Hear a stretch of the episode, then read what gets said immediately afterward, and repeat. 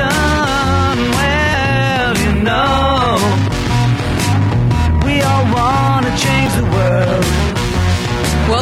Freedom Radio. I'm Laura Hedlund, a student of permaculture, a person who knows cheap food is not cheap, and a person who knows food is a basic right. And I'm really excited to report um, that the voters of Maine um, are the first state in the United States to add right to food to their state constitution this last week. So, congratulations to the voters of Maine. Um, in studio with me today is Matt Frank. Um, Matt is with Big River Farms Market Specialist, and he's also been named a top 25 finalists for the Emerging Leaders in Food and Ag. Welcome to Food Freedom Radio. Yeah, thanks, Laura. Thanks for having me back. Thanks. Excited to be here again. Yeah, it's fun. So tell us again a little bit about yourself. Yeah, so like you mentioned, currently I work at Big River Farms, which is a program of the Food Group, um, a nonprofit that does hunger relief work and sustainable agriculture education, uh, focusing on both ends of the spectrum as far as food production and distribution goes. Um, really focused on sustainable agriculture and, and food access and land access issues. Um, so yeah, I serve as their market specialist at a farm called Big River Farms out in Marine on St. Croix, and connect farmers in our education program there to markets for selling their organic produce. Yeah, so we'll be doing a deep dive in what those farms are experiencing this year in COVID, how this is an important conversation in the age of um, global warming and climate change. But let, us talk a little bit about this constitutional amendment because, I mean, one of the first things on the food group site is our work is guided by these values. Food is a basic right for all individuals. Yeah, definitely that that was definitely part of what drew me to the food group and to Big River Farms. It was actually something I talked about um, during my interview process. Um, but yeah, I think it's a really strong um, value statement. But the question is, how do we how do we get to that that goal, that ideal? Well, and to really understand it, because in some ways it sounds kind of like, well, food is a basic right. But I mean, to really embody that idea of food as a basic right, it's not a charity. right. you know, it's just, it's something, you're a human being, you're here, you get to breathe, you get water, and you get food. Yeah, That's part of what life is. That's, but um, but this um, so uh, but that's kind of not the way that it's actually in our society right now. I don't think that idea that food is a right. I mean, is um, is widely held. Hmm. Yeah, no, I, I agree with that. I mean, I think if you just look at like the federal food uh, policies or the farm bill, that that's very clearly not reflected in those. That that food should be a human right and should be easily accessible, healthy healthy food. But the way that our policies are written, it's not currently. No, no, and uh, yeah, and so um, in in Maine. Um, do you want to talk a little bit about, about this? Because this was this is quite an interesting thing what, uh, about the constitutional I- I amendment that passed this last up- week. Yeah, I just saw it pop up the other day after um, the voters in Maine had passed it, um, and hadn't heard too much about it in the media or too didn't have too much context for it, but just came across it and thought this is really great. This is a cool idea. It seems like it was uh, led by local communities there who wanted food to be a right, and, and the voters got to decide if that was something they wanted or not. So it's it's great to see that that um, initiative took place and that people agreed with it at the voting booths. Yeah, and I'm, so I'm going to read the constitutional amendment. Um, and uh, do you a favor amending the Constitution of Maine to declare that all individuals have a natural, inherent, and unalienable right to grow, raise, harvest, produce, and consume the food of their choosing for their own nutrition, nu- nutrition, sustenance, and bodily health and well-being? Mind blown. Yeah, that's it's fantastic. I mean, it's it, it reminded me of um, some of the policy language in the Twin Cities, uh, like maybe 10, 12 years back when urban agriculture was kind of having a reemergence.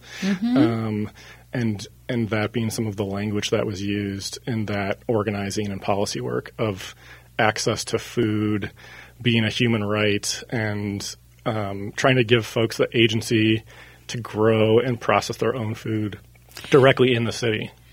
Right, and so one of the groups, uh, right, rights not charity. Um, and I'm going to read a little bit from their site because um, there's a growth of institutionalized corporate food banking, private philanthropy, food banks, and other emergency mem- measures that originated in the United States and became a permanent response to poverty and food insecurity, which is spreading across the globe. So there's almost that I- that idea, um, but what um, Rights Not Charity says is emergency solutions have never addressed the root causes of food insecurity.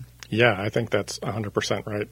Um, yeah, far, I, I think far too often uh, institutional systems rely on that charity model, um, and it's it's difficult to create systemic change if that's the the main goal is to uphold the charity.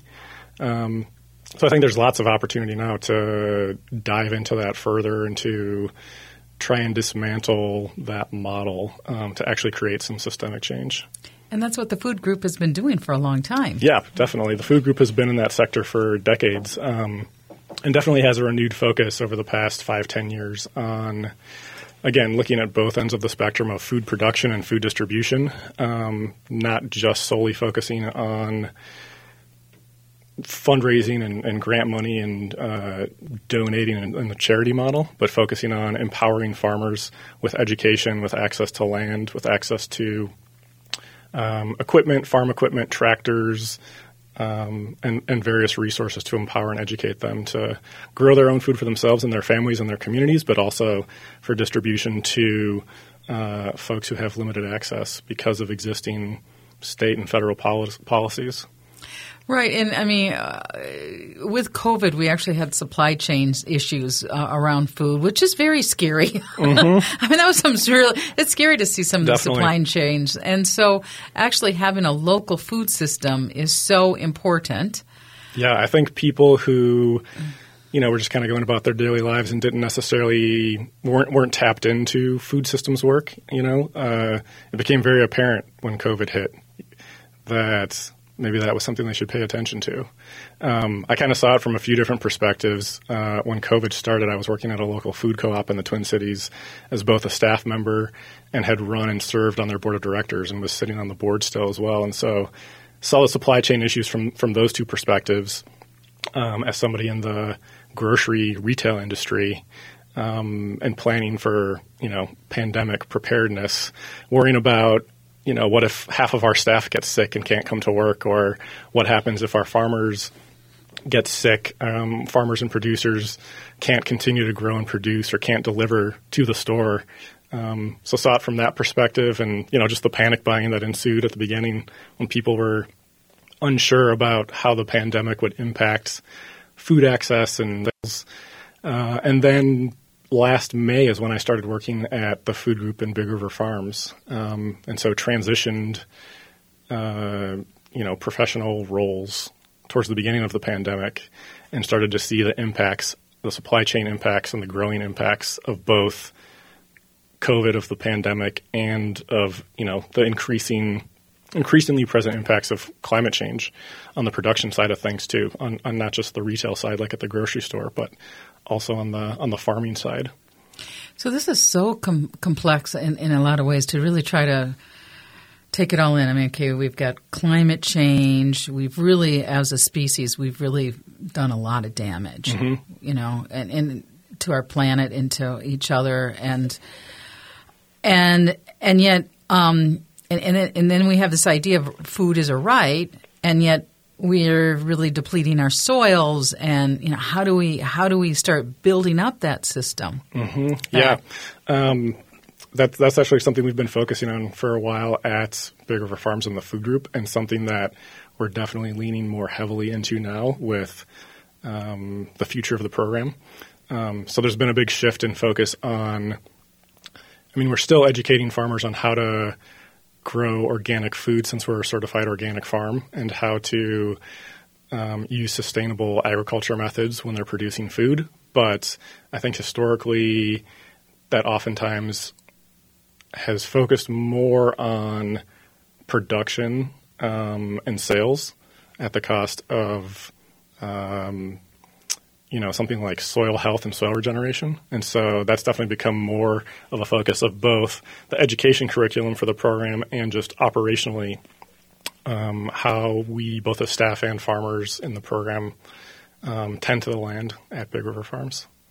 So, if this is the first time someone's ever heard about the food group, um, how would you describe it? What, what is it? Oh, it's a nonprofit um, that is focused on um, land access and sustainable agriculture education. Um, so, providing food um, to folks who healthy food to folks who don't have access to it for you know one systemic reason or another, based on systemic racism or um, uh, lack of privileges because of systemic racism or institutionalized oppression. Um, so, food access uh, is a big piece of the puzzle at the food group, providing healthy food um, to folks who need it, partnering with a lot of local food shelves um, to distribute that food, uh, and local partners who contribute. Um, and then specifically at Big River Farms, focusing on farmer education and empowering farmers to grow their own food. Um, specifically at the farm, we're focused on providing support and resources to folks who historically and, and still in the present um, are marginalized or oppressed within food and farming systems. And so we're really focused on um, engaging and collaborating with and supporting farmers who are black, indigenous, or people of color, um, new American farmers, immigrants and refugees, and female farmers. Awesome. And um, so we're talking with Mark uh, Matt Frank with the Food Group Minnesota, and um, we're going to be taking a break. Um, you're listening to Food Freedom Radio on AM 950, the progressive voice of Minnesota. Satisfy my soul, baby. Satisfy my soul. Please stop your lying.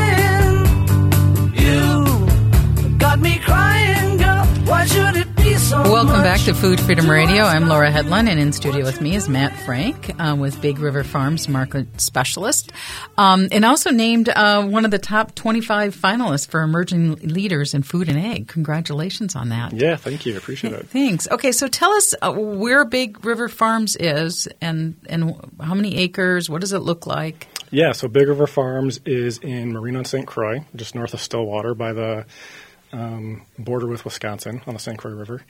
And we have um, a 150 acre farm, certified organic, um, and are based in education. Um, like I mentioned before, providing educational materials and resources and support specifically targeted towards BIPOC, New American, and female farmers. Um, who have been and still are disproportionately a, a very small percentage of the farmers in Minnesota and you know just nationwide. So, if we want local food, do we need local farmers? Definitely, yeah. I think I think especially during the past two years over um, the pandemic, that's really been brought to the forefront is the need uh, to continue to support local food systems because of the resiliency that's built into them. Um, as we've seen supply chain impacts due to COVID. And we've heard a lot of, you know, they can't find enough, people can't find uh, workers right now. Mm-hmm, Um, and again, no food, no farmer, no farmers, no food. Right. Um, is there a problem with um, too few people growing our food?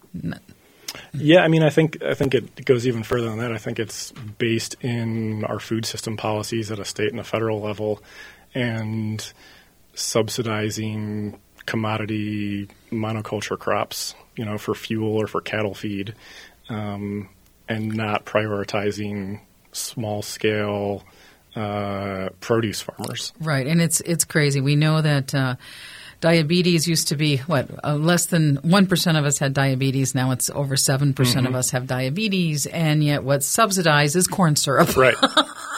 I mean, it doesn't make any sense. Corn syrup and soy, um, most of those those dollars go for just that monoculture type of culture, which depletes the soil and is Right. not good for pollinators. And so, to try to shift that system um, is a big do- job. Right. Yeah, definitely. tough. Definitely. I, I think going back to your previous question too, um, because it can seem routine task, uh, the focus can be on starting small scale, starting local, supporting the folks in the community where you live um, to grow that support and to organize and mobilize from the ground up. Right, and that it's almost a place base, Mm-hmm. um, connections to each other. And I, uh, the person who was on last week with Forks in the Dirt, I love the way she ended the show when I said, um, I asked her what Food Freedom Radio was, and was like, oh, that's the freedom to choose what food you buy based on the relationship you have with the person, Mm-hmm. and then the soil that they build in, and based on those types of relational. Um, so we have a relational food system Yeah. as opposed to sort of the commodity transactional monoculture system. Yeah, I love that. I think that's that's right on the money. Uh, no pun intended. exactly. So, so uh, talk a little bit more about how COVID um, affected um, farmers. Yeah. Um, the biggest way, I think, was um, just market access. Um, so we saw that at the beginning of COVID last year, where in the past, you know, there was there was a decent amount of wholesale markets to connect farmers with, who were in the education program at Big River Farms. So that looked like uh, public school programs that had started farm to school wholesale accounts who are really prioritizing buying local and supporting local farmers um, and connecting young students to healthy food in the cafeterias at schools. Um, it looked like wholesale accounts with other institutions like hospitals, senior living homes, um, selling direct at farmers markets. So all of those markets were, Daycares. were closed Yeah, um, or on hold because of COVID. right. Um, so that that was a a big blow initially was just the loss of all those potential opportunities for selling food. Um, but we still um, the biggest market that we've had at Big River Farms for years is uh, aggregated CSA program, a community supported agriculture program, um, which is fairly unique in the sense that it's not one farmer or one farm team growing, you know, tens of you know 10 to 50 different types of produce for sale to, to members who sign up to participate. Um, it's a we're an incubator farm so we work with anywhere from 10 to 14 different individual farmers or farm teams on a given on a given year.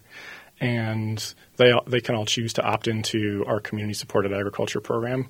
And and the benefit is as new emerging farmers um, who are participating in education classes and hands-on work at the farm um, they can participate in the CSA and don't have the high risks of being a new farmer, having to take on everything themselves, and can collaborate a little bit more and focus on growing produce that they're either really excited about growing, that they have um, a really strong cultural or familial connection to, or that they have experience growing in the past instead of having to diversify and grow 50, 60 different types of crops by themselves. Um, I like what you just said that they have a cultural or a feeling towards. So the other problem when we talk about monoculture is that we've been sort of eating very few foods, really, especially if you put it in historical context. I mean, humans as animals were eating a wider variety of food a hundred, to, um, uh, several hundred years ago Right. than we are currently. So that that's also important. Is um, and and what are can you give us some some names of some um, culturally appropriate foods that are um, becoming kind of up and some new trendy foods? Maybe I'm trying to say. Yeah, um, I think just like focusing hyper locally in the Twin Cities over the past, I don't know, 30, 40 years, um, you've seen the trend with uh, a lot of Hmong farmers becoming very prevalent in Minnesota. Um, and I think I can't remember the exact st- statistic, but I think it's something like 50 to 60 percent of the farmers who sell at all the markets, the farmers markets in the Twin Cities, are Hmong American. Um, so that's had a huge impact on the types of food um, that are that have become more prevalent in food co-ops and farmers markets, and now to a certain extent at some of the big box players um, like tar- the Targets and WalMarts. So things like um, Thai chili peppers and lemongrass and Asian greens, mustard greens, um, Thai eggplant, things like that. Yeah. Um, and when we were talking about um, global warming and climate change, um, this was a tough year in some ways, and that was so hot. Definitely, yeah. So- it was definitely a, a rough growing season for many reasons because of, because of the ongoing impacts of of COVID, um, but also because of the increasingly prevalent impacts of climate change. So, thinking back to the beginning of this growing season, we had uh, an unusually late frost at the end of May, Right. um, which impacted uh, farmers who had started seeds inside the greenhouses and the hoop houses at Big River Farms and had already transplanted those those seedlings, those plant starts out into the field. Um, so some things that are very water loving, like tomatoes and cucumbers, didn't survive that frost. So that was kind of the first the first thing that we saw. And then immediately following that, the first week in June, we had a record breaking heat wave for a week straight of 90 to 100 degree weather, um, which of course impacted brand new plant starts that were being put into the field as well.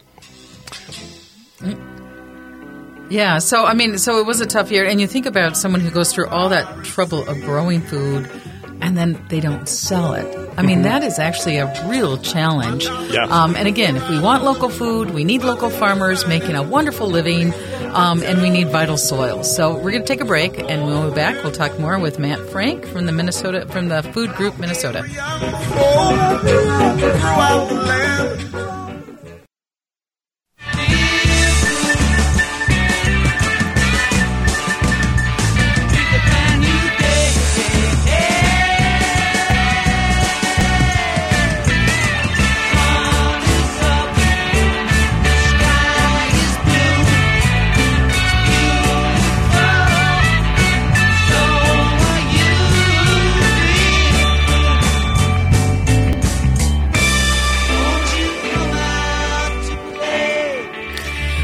Prudence, come out to play. All, let's all be prudent and come out and play. And um, so uh, you're listening to Food Freedom Radio on AM 950. I'm Laura Hedlund, and in studio with me is Mike is Matt Frank, uh, the the food group MN, also named uh, uh, recently named a top 25 finalist for emerging leaders in food and ag. So, welcome back. And so, when we went on break, we were talking with uh, about the the the difficulty not in growing food, but also bringing it to market and selling it. Right. Yeah. Um, that's definitely something we focus on um, at both the food group and at Big River Farms is market access um, for beginning farmers. Um, because if you have the education, and even if you have the education and the land and the resources, the tools to grow the food, that next step really is where are you going to sell it. Um, so market access is a big is a big piece of the puzzle for um, beginning farmers starting out. When I still remember talking with one of my friends, I, I, everyone should grow a little bit of food just to know what's involved in it. I mean, if mm-hmm. it's a plant on the counter, just have some type of plants because it offers these. It creates so much appreciation for all the work that does go into producing food. But I think of that person harvesting all that food, doing all that work, getting to that stage, and then there's no customers, and then they're bringing back that food without selling it, and that has mm-hmm. got to be heart wrenching. Yeah, yeah, definitely. That's that's one of the, the many variables and difficulties of, of small scale produce farming. Right. And um, and so, uh, how is climate change affecting the small scale farming here in our area? Oh, it's it's impacting it quite a bit. Um, everything from you know the weather throughout the season. Um, it's impacting when we can grow food, the types of food that we can grow. Um, it's it's shifting a lot. Yeah, and I mean, um, food is also a solution to the climate crisis. Um, you agree on that? Yeah, I would agree. Okay, how can food help us um, repair the damage we've caused to the planet? Oh, like we mentioned before, I think uh, starting with soil health is a huge is a huge piece of that puzzle. Um, focusing on regenerating soil health, um, improving soil health, and retaining soil health, because that's that's really like the life force of healthy food and a healthy environment. Um, is the soil the basis of, of healthy food and healthy life? And we think about the commodity and how the money works. That's not rewarded in our system. What's rewarded in our system is to drain every last ounce out of that soil to make money right now. Right, That's what's rewarded in the system. And so, and that's even what's funded by our tax dollars in the farm bill. Yeah, it's very extractive, a very extractive system based in free market capitalism and commoditizing uh, the earth and the food that we eat. Right. And so, and yet, how do, I mean, how do we untangle ourselves from that system? Oh, I think it starts with education. Um, there's all sorts of avenues that it could look like, um, from community organizing to education to um, mutual aid efforts, cooperative systems of uh, farming, um, cooperative land access, land trusts. Um, it's just it's just viewing things through a different ideological lens than the way we've currently been operating. Yeah, ideological and mythology wise, which is which is I'm going to go back to what we talked about in that first segment. Is um, the state of Maine? The voters um, approved the first right to food, and they they put right to food in their state constitution. Yeah, which is fabulous. It is Start recognizing that. Right to food, and so and some of the um, ramifications of having the right to food in their constitution is also right to collect seeds. Yeah, that's huge. And I don't. I mean, I um, people can go on the website and do their own research, but I was just kind of looking at some of the stuff from the that right to food movement in Maine, and they were talking about who some of the people who are opposed to this measure, and some of them had an economic interest in the current system that we have. Yeah, You shocker. know, I know, I know. I was just kind of, well, why, why would you not want to? Yeah, and, and yeah, shocker. Yeah, it all it all comes back to money and power, right? I know, but why does it come back to money and power all the time? Oh, well, because I think that's the way we've operated as a country since our founding, right? Yeah. White Yeah. white supremacists, patriarchal, free market capitalism. Yeah, um, I'm going to take a jump here, and I, I was debating about whether I wanted to say this, but on, on Halloween night, I saw a shooting star, and it was a wonderful view, beautiful view of a shooting star. I had never seen one that close before, and and I, so I was like, oh, what should I wish for? You know, and and I realized what I really wanted to wish for was atmosphere, improved atmosphere, because we are so there's just so much charged up here, and how do we calm ourselves down with Yeah. so many? I mean, we are in the sixth mass extinction of the planet. We have a climate crisis. We don't know what the next generation is, and um, in our mythology, um, we we were. I was raised on it's always going to have a happy ending. So it's almost like we're not present to what other people are experiencing right now. And so, how do we improve these atmospheres? And I think that if people knew and experienced food as a right and just trusted that we actually would have a food system, I think the atmospheres would Im- improve. Does that make sense? Yeah. Um, yeah, going off of the metaphor you just said, I mean, I think the, the social and political climate and atmosphere is so charged right now um, that we need to take a step back um, and come back to some sort of shared sense of humanity and community, like you were mentioning earlier. Um, I think a lot of the ways that we live in this country are disconnecting us from community and from relationship building with other folks, uh, specifically other people who maybe don't share the same class status or the same race or the same political views, um, the same income level. So I think that's that's a place to start to bring folks back together in community. And food, food is a, food has been a home to that type of community. Definitely, yeah. Food is food is very communal, and food can also be very political. So, you know, it's.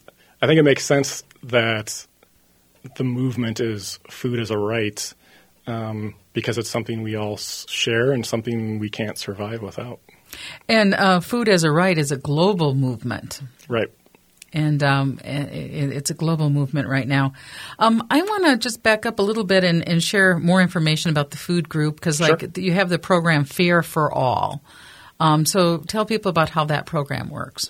Yeah, so in addition to Big River Farms, the food group runs a few other programs. Fare for All is one of them. Um, it's a um, a system of pop up markets um, that provides food to folks outside of the Twin Cities uh, at discounted retail rates. Um, and so that shifted over the past couple years because of COVID too. Instead of providing pop-up markets where folks could come and shop for their own food, it, it took more of a drive-through model last year. I think it started to revert a little bit more to the the previous model. Um, but yeah, it's basically pop-up markets to provide healthy food to folks who might have limited access to it outside of the Twin Cities. And then another program is the mobile market. Yeah, Twin Cities Mobile Market, a similar program, but focused on um, providing food, healthy food to folks directly in the Twin Cities. Uh, so that stemmed out of a program that was started maybe five or six years ago by the Wilder Foundation, another large local nonprofit um, that turned uh, Metro Transit buses that weren't on the road anymore into mobile grocery stores. Um, so tearing out the seats in those and outfitting them with shelving and storage and bringing healthy food to folks who have either limited mobility issues um, or uh, issues accessing healthy food directly to them to places in Minneapolis and St. Paul. So there's, I think, currently maybe 20, 25 different sites that the bus travels through throughout the cities, focused on um, senior living homes, low income apartments, um, and just like I said, areas where people have limited access to healthy food. And if people want any more information about the food group, they can go to your website, and that website yep. address is thefoodgroupmn.org. Great. And talk a little bit about your personal background because you got sure. named this, uh, and this is pretty hot. This is great. One of the emerging leaders in food and ag. So, yeah. t- talk a little bit about your personal background.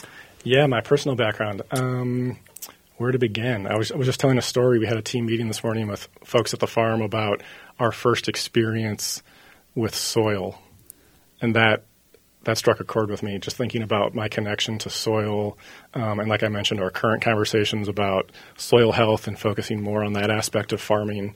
Um, so yeah, I mean, I think it all began when I was probably five or six. I lived in a suburb of Chicago, down the block from a community farm, um, and have vivid memories of walking there with my parents and being invited by folks who garden there to pick things off of the vine and eat cherry tomatoes and eat fresh from the garden. So I've always had an interest and a connection to the environment and to food and to soil. That's where it kind of all began. Um, educationally, I went to the University of Minnesota for undergraduate studies and was in an environmental design program a little bit more focused on landscape architecture, urban planning, and geography. Um, and that's when I really started digging into systems design and um, sustainable landscaping, um, edible gardening, things like that. Uh, and after graduating, continued to pursue that and got more interested in permaculture um, and uh, social systems. Um, so yeah, pro- professionally, I've worked. I worked for about seven, eight years at a nonprofit called Dovetail Partners in Minneapolis, doing environmental education and research. Uh, and everyone on the team there had a, a, kind of niche area of focus, and I specifically focused on urban agriculture uh, and urban forestry and food production. So that was kind of my jump into learning a lot more about policies in the Twin Cities that were happening at the time around urban agriculture, um, and, and, zooming out, you know, state, statewide, and nationally, kind of seeing that reemergence of urban agriculture movements. Right, and both of us, you and I both participated in PRI Cold Climate right. um, on the permaculture stuff. So, um, if someone hadn't heard about permaculture, how would you describe it? Oh, I have a love love hate relationship with permaculture. Really? Um, okay, cool. Uh, but I think it's just because of personal experience.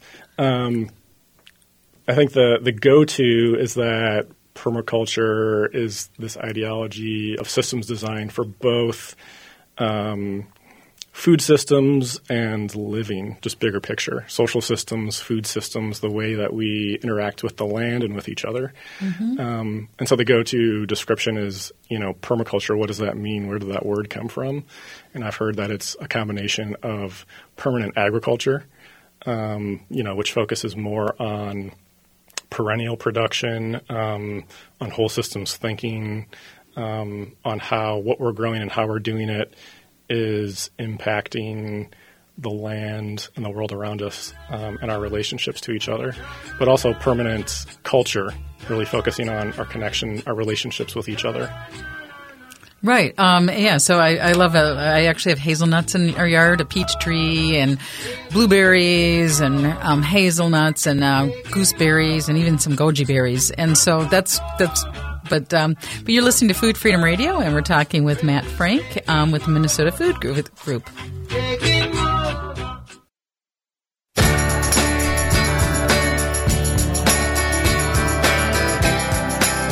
Welcome back to Food Freedom Radio. I'm Laura Hedlund, a student of permaculture, a person who knows cheap food is not cheap, and someone who knows food is a basic human right. It's our birthright. it's our birthright. In studio with us is we've been talking with Matt Frank with the Minnesota with the Food Group Minnesota MN. And w- before we went on break, you were saying you have a love hate relationship with permaculture. Right. Okay, so where's the hate part?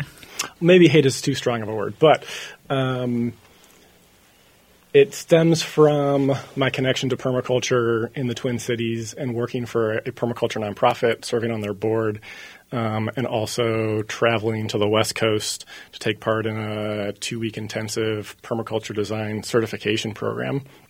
Um, so, just in my relationship with the idea of permaculture over years. Also, I, t- I taught some intro to permaculture classes and wrote a report for that nonprofit I mentioned earlier on kind of the 101 of permaculture design and theory.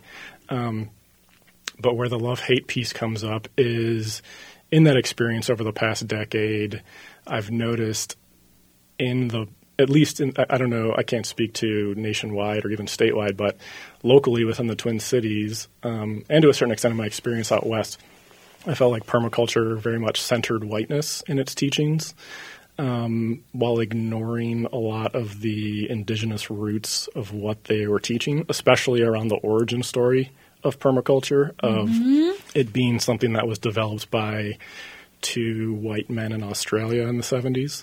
So that was a big piece. In South America, according to Charles C. Mann, um, in the 1500s, um, people were raising 600 different types of potatoes. Mm-hmm. So, I mean, yeah, permaculture is not something that was invented in the 70s. Right. Right. Yeah, that's that's that's where the quote unquote hate piece comes in for me is just the way that it's framed and presented. Um, and also, I'm, this this doesn't again. This is hate is too strong of a word, but um, some contentions have popped up for me within the, the, the permaculture scene. In I think in, in kind of in tandem with the increasing polarization of our social and political structures. I've seen that reflected in the permaculture scene too, of there being two very distinct kind of groups of people who identify with permaculture as an idea. Folks who are very anti-government, anti um, big brother, for lack of a better term, who who want to implement permaculture and who have a certain amount of privilege and access to land or money um, and who want to move to a remote piece of land outside of the cities to homestead and, and start their own property that's self sustaining, which is great if you have the privilege to do that. But again, I think that ignores the other side of the spectrum in the permaculture world that I've seen, which is folks who want to create systemic change from the inside out within cities and within existing urban systems and using the, the ideas and the, the values of permaculture to create some change and to bring back connections to um, the land and to food within cities. Well, I don't know if I'm going to be able to say this, but when I comment on like having the right atmospheres, too often in our species we want to reduce things. It's just it's just something we do because we're in a, like a kid thing. It's like we, we just kind of reduce them so fast. For me, permaculture means hazelnuts mm-hmm. instead of instead of corn and soy. Yep. you know, hazelnuts and chickens, and but but it's also very individualized, and mm-hmm. you know everything is we're also individual. Um, and uh, but I also want to kind of talk more about this constitutional amendment because um, so the state of Maine last week, voters voted um, to um, to say food is a right. Uh, I'm going to read that amendment. Uh, they were asked, voters were asked, and it overwhelmingly passed. Do you favor amending the Constitution of Maine to declare all that all individuals have a natural, inherent, and unalienable right to to grow, raise, harvest, produce, and consume the food of their choosing for their own for their own sustenance and well-being. And it's like this the ramifications of this are actually quite intense. I mean there, there's a lot of interesting things that come up with that. For instance, um, and some people have been saying, no, you must have monoculture grass. Mm-hmm. You cannot grow food in your yard. And the way I would read that in the Constitution is like, I'm entitled to grow vegetables in my front yard now. Yeah, it's my right. It's been it's been defined in the Constitution as my as one of my human rights. Yeah. Going and, back to what we were just talking about too, I think um, it'll be it'll be interesting to see how things are framed with this constitutional right to f- to food as a right. Um, thinking about centering whiteness and institutionalized systems again. Um, I think some of the articles I was reading after it passed in Maine the other day um, threw in the term food sovereignty, which has been kind of a buzzword lately in mainstream media. It's been gaining more traction. Um, but again, something that's been around for decades and decades and is, from, from my understanding, is based in indigenous culture and indigenous movements to regain access to land and resources um, that was taken away from them when America became a country. Yeah, and and w- when people don't have food, and with we've talked about um, the climate crisis and um, different parts of the world that are on the front lines of what's happening. Uh, there's a lot of heartbreaking um, heartbreakingness around what humans have done to our planet, Mm-hmm. and and and that, it, that that if we look at food as a basic right, how our decisions have been affecting each other's basic rights in, in a global way. Yeah, I think it goes back to um, what we were discussing at the beginning of the conversation too, as far as um, how our food systems have been shaped and what the priorities have been. Um, so it seems like there's more of a movement now, locally, nationally, and globally, to give people, so to say, right? Like give people more of an agency, or people taking more, wanting to take more agency back on their connection to the land and connection to food. And that's the whole point of the co-op movement. Right. That's w- where it started is to have more agency over over food and you know and if we can figure out the food piece, I am confident that everything else will just kind of fall into Fall place. into place. Yeah, we'll solve everything else. Everything else, I hope. I hope. Um, so tell us again um, this this whole. Um, we haven't talked too much about um, being named a finalist for the emergence, emerging leaders in food and ag. What is that group, and what type of work does it do? Oh, my understanding is that it's a fairly new organization, or at least the emerging farmers in in, in um, food and ag is fairly new. The award piece of the puzzle. Um, I think this is only the second year that they've hosted um, this awards uh, program, but it's part of a larger um, group that does uh, investment fundraising and hosts events and does some multimedia work um, focused on regenerative agriculture and trying to uplift the voices and, the, and support the work of folks in that movement. Right, because okay, like there are four companies um, are controlling what 80, 90 percent of the beef in the United States, just as an example. So most of the food and most of that supply issue, it's really a few people owning the food system. Right. And and so where is it emerging that people are doing their own ownership of their food system and, and creating that and how we spread that out? Yeah, it'll be great to, to partner with some of the folks who are nominated as emerging leaders. Um, that's that's what I'm really excited about is the potential to build relationships and to work with those folks too on some exciting changes. Yeah, let's just change. Look at that love life growing. Let's have a food system based on relationships. Yes. So, Matt Frank, um, working with the food group mn.org, and you've been listening to Food Freedom Radio on AM 950.